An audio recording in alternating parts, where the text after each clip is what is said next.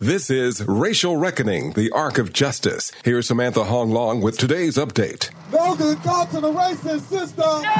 Protesters took to the streets of Brooklyn Center for the third night in a row since a police officer shot and killed Daunte Wright. According to the Brooklyn Center police chief, Officer Kim Potter accidentally grabbed her gun instead of her taser. Wright's family was joined by the family of George Floyd and other victims of police violence in downtown Minneapolis Tuesday. Floyd's nephew, Brandon Williams, says the officer's so called mistake is unacceptable. Can you blame Daunte for being terrified as a black man in the custody of police? Amen. When you just watched here in Minneapolis, George Floyd murdered. At some point, we need change. At some point, we need better policing.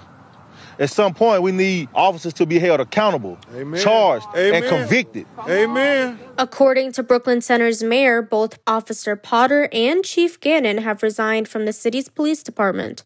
Meanwhile, the state rested its case in the Derek Chauvin murder trial, allowing the defense to begin calling up its own witnesses. Use of force expert Barry Brodd testified that Chauvin's actions last May were objectively reasonable. I felt that Derek Chauvin was justified and was acting with objective reasonableness, following Minneapolis Police Department policy and current standards of law enforcement in his interactions with Mr. Floyd.